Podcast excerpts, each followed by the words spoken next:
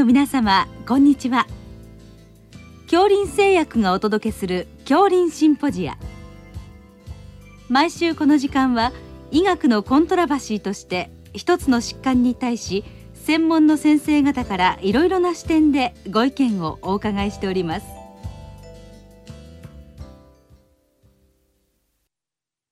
シリーズ遠隔医療オンライン診療の現状と課題の15回目。オンライン診療の実際内科糖尿病と題して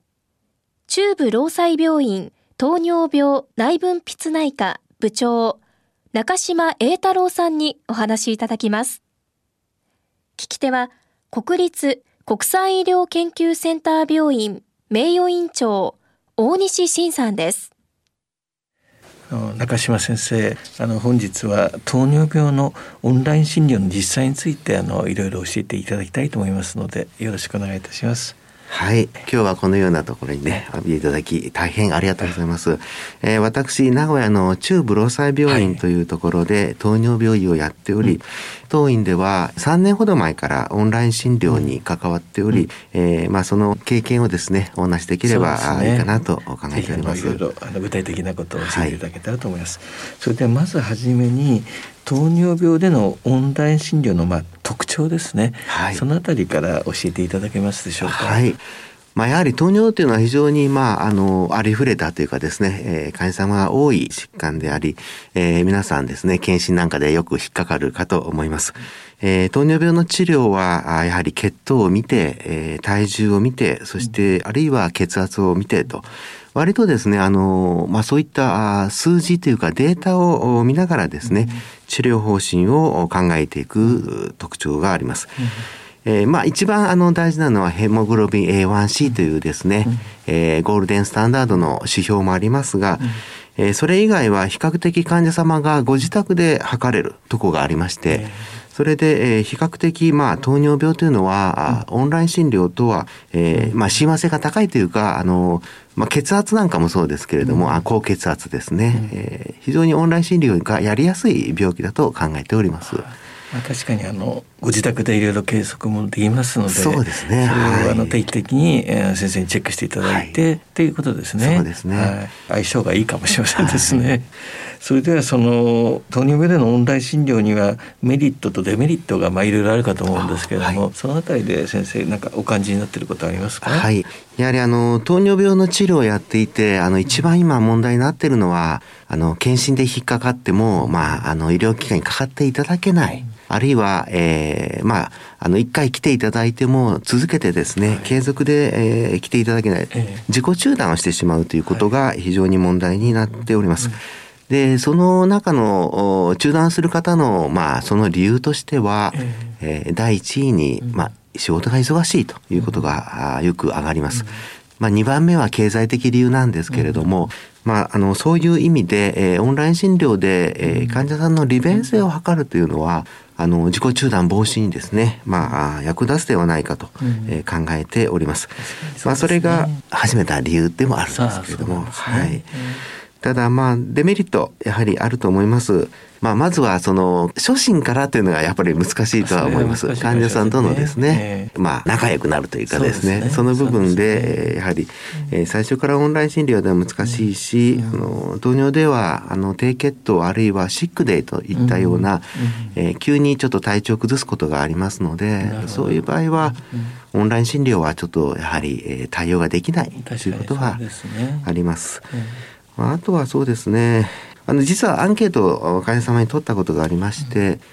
やはり、えー、メリットとしては時間的な体力的な、ね、あのことを非常に、あの患者さんは感じて、えー、メリットを感じて、ね、えー、おられる。ようですお仕事でお忙しい方もそうでしょうし逆にご高齢でねなかなか 病院来づらい方もいらっしゃいますよね。で、ねはい、結局途中でドロップアウトする方が結構いらっしゃいますよね。あの実際オンライン診療を始めてそういうあの途中でドロップアウトするような方は減ったりはしましたですかね。はい、えっ、と、えーまあオンライン診療やってる方でドロップアウトした方いないんですけれどもんですねえーさすがにあのまだそれほど数はやっていなくて、えーまだ統計を取れるようなあのちょっとレベルではないんです。うんはい。わかりました。あと今あのウェアラブル機器がだいぶあの進歩してきていると思うんですけども、はいそういうのはだいぶ活用されていらっしゃいますか？はい、ありがとうございます。あのまあご存知の方も多いかもしれませんけれども、最近、えーアボット社からあフリースタイルリブレというものがですね、最近といってももう何年か前ですけれども、市販され、えー保険で、えー使えるようになっております。これはあのまあ5分おきに血糖値をですね記録できるそういうセンサーがありましてそれをおまあ腕の後ろに貼り付けてですね、えー2週間えーまで記録できる。でまあお風呂とかもですねあの入れますので、えー患者様としては非常にですねあの、まあ、利便性が高い。で我々主治医としてもあの寝ている間の血糖がですねこうずっとグラフで見えますので。非常にですねあの糖尿病の診療がやりやすくなっております。またあの他にもですね、えーまあ、今年 5G ですね、あるいは、えー IoT の機器、えーまあ、直近では Apple Watch が日本でも使えるようになったと、えーまあ、あるいはあの心臓の方ですけれども、はい。聞いておりますがあの同様なあの時計型のもので血糖値を見れるっていうのがあの、まあ、一応そういう、えーまあ、一回発表になったことはございます。なるほど。まあ、そういったものが、はい、今後期待できるかと機器は進歩してきてるんですね。本当に急速に、えーあの進歩してます。はい。以前だと患者さんがあの結構ねお家で測るのもなかなかあの大変そうでしたけどもね。あれはやっぱり痛いですしね。痛いですしね。なかな本当に。かあれ大変だなと思って。いや僕たちも勧めてはいて あのやっていただいてるんですけど、あの結構申し訳なく思いつつです。しかもまあ時間もスポットで限られますものね何ポイントかってなりますよねそうですそうですはい。そうすると今の機器は持続して例えば食後の高血糖だとか就寝中の状態とかがかなりあの正確には分かるんでしょうか？あのやはり先ほどのリブレというのも、ええ。ー血液中のブドウ糖ではなくて、えー組織の間質液のど。糖を見てますので、うん。うん。ややあーずれるし、えー変化も遅れます。うん。そのあたりはちょっとお今後のですね、うん。えーまあ、もう少し改善を期待したいところであります。だからトレンドは大体分かるということですね、はい傾向みたいなですね。大変あの大ありがたいことですね。はい。わかりました。それではその糖尿病のオンライン診療の質をさらに上げるための何か工夫だとか、なんかアプリも出てるって伺ってるんですが、そうですのねあたりはいかがですか、あの我々はあの最初ですねあのオンライン診療を、まあ、2年3年前始めてですね、えーなんかあの薬を出すだけになってしまっているような感じがございました。えーおかわりないですか？と聞くと、ええおかわりないですと。あ、そうですか。じゃあ、お薬また出しておきますね。で、ええあの、まあ、10秒で終わってしまうというような、えっと、これではいけないなと思いまして、我々はあの、PHR というですね、えースマートフォンのアプリを採用しました。うん。まあ、あの各種うーメーカー出てるんですけれども我々はちょっと縁があってですね、えー H2 社のシンクヘルスというものを、えーちょっと導入してですね、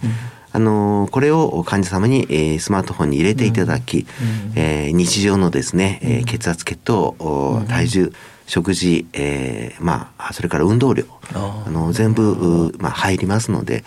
えーそれがクラウドで保存していけると。でそれを我々医療機関の方で、まあ、同じプラットフォーム上で読むことができますのでなるほど、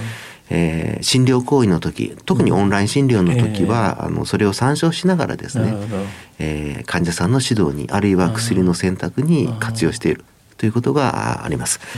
先ほどのリブレもですね、うん。あの直近去年の夏に医療機関で読むことができるようになりまして、うん。非常にありがたい、えー状況がすごく参考になりますね確かに。はい、あの、ええ別にオンライン診療だけではなく、ええ普通の診療でも使いますけれども、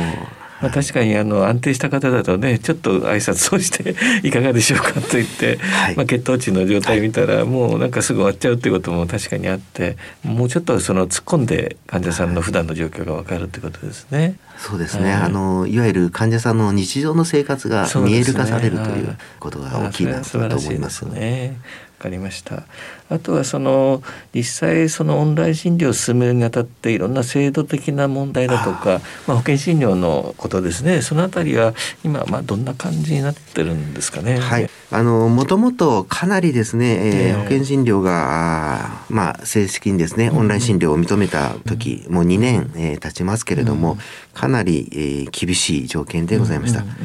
えー、2年3年ですね、経ちます。えー、最初はですね、あの、私の患者さんでオンライン診療がそのままできる、うん、まあ、要件の方は、実は1000人に1人ぐらい。本当にいなかったです。非常に厳しい要件でございました。うん、それがあの昨年の4月にちょっと緩和されて、えー、そして、えー、まあコロナですね。の対応で、えー、大きくですねあの、いろいろな要件が緩和された状況であります。現在のところはあのもう誰にやってもいいということに、まああの一時的、えー、次元的措置というやつですね、なっておりますけれども、もともとはあの透析の予防の指導管理をやっている方。まあこれちょっと腎臓が悪くなっている方ですね、えー、まあそういう方で現在は3か月以上、うん、えー、そういう指導をしている方、はい、あるいはあのインスリンの注射あ、うん、まああの他には GLP-1 という製剤もございますけれども、うん、そういう注射をしている方はあ現在も、えー、いわゆる保険制度上可能となっております。まあ、問題はあの、えー、よく言われるんですがあの対面でやった時に比較すると、うん、えー、非常に点数がですね低いと。まああのえどうでしょう。3分の14分の1のあの管理料しか取れないっていう状況がございます。そこがまだちょっと課題としてあるってことですね。はい、具体的に言えば、あの在宅自己注射指導管理料750点が、ええー、147点になってしまいますので、そうなんですね。結構大きいです。ただまあ今コロナがまあいろいろ制度をね変える後押しをしているようなところもありますから、まあ今後ねさらに制度がねあの進化していくといいなと思うんですけども、はい、そういう動きは少しあるんでしょうか？えっと、私直接は伺ってはいないんですけれども、えー、まあ、あの報道とかを見ているともともとは昨年の12月に、えー、方針が出ると伺ってたんですが、えー、なんか延期になったということで、実は今年の10月までには、うんうん、えー、そういったのを、まあ、厚生労働省を中心にまとめたいということを伺っております。はい、じゃあ本日はどうもありがとうございました。はい、どうもありがとうございました。シリーズ。遠隔医療オンライン診療の現状と課題の15回目。オンライン診療の実際、内科、糖尿病と題して、中部労災病院糖尿病内分泌内科部長、中島栄太郎さんにお話いただきました。聞き手は、国立国際医療研究センター病院名誉院長、大西晋さんでした。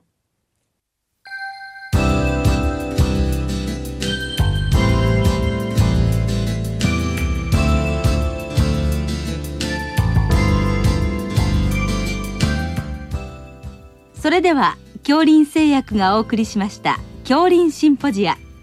来週をどうぞお楽しみに。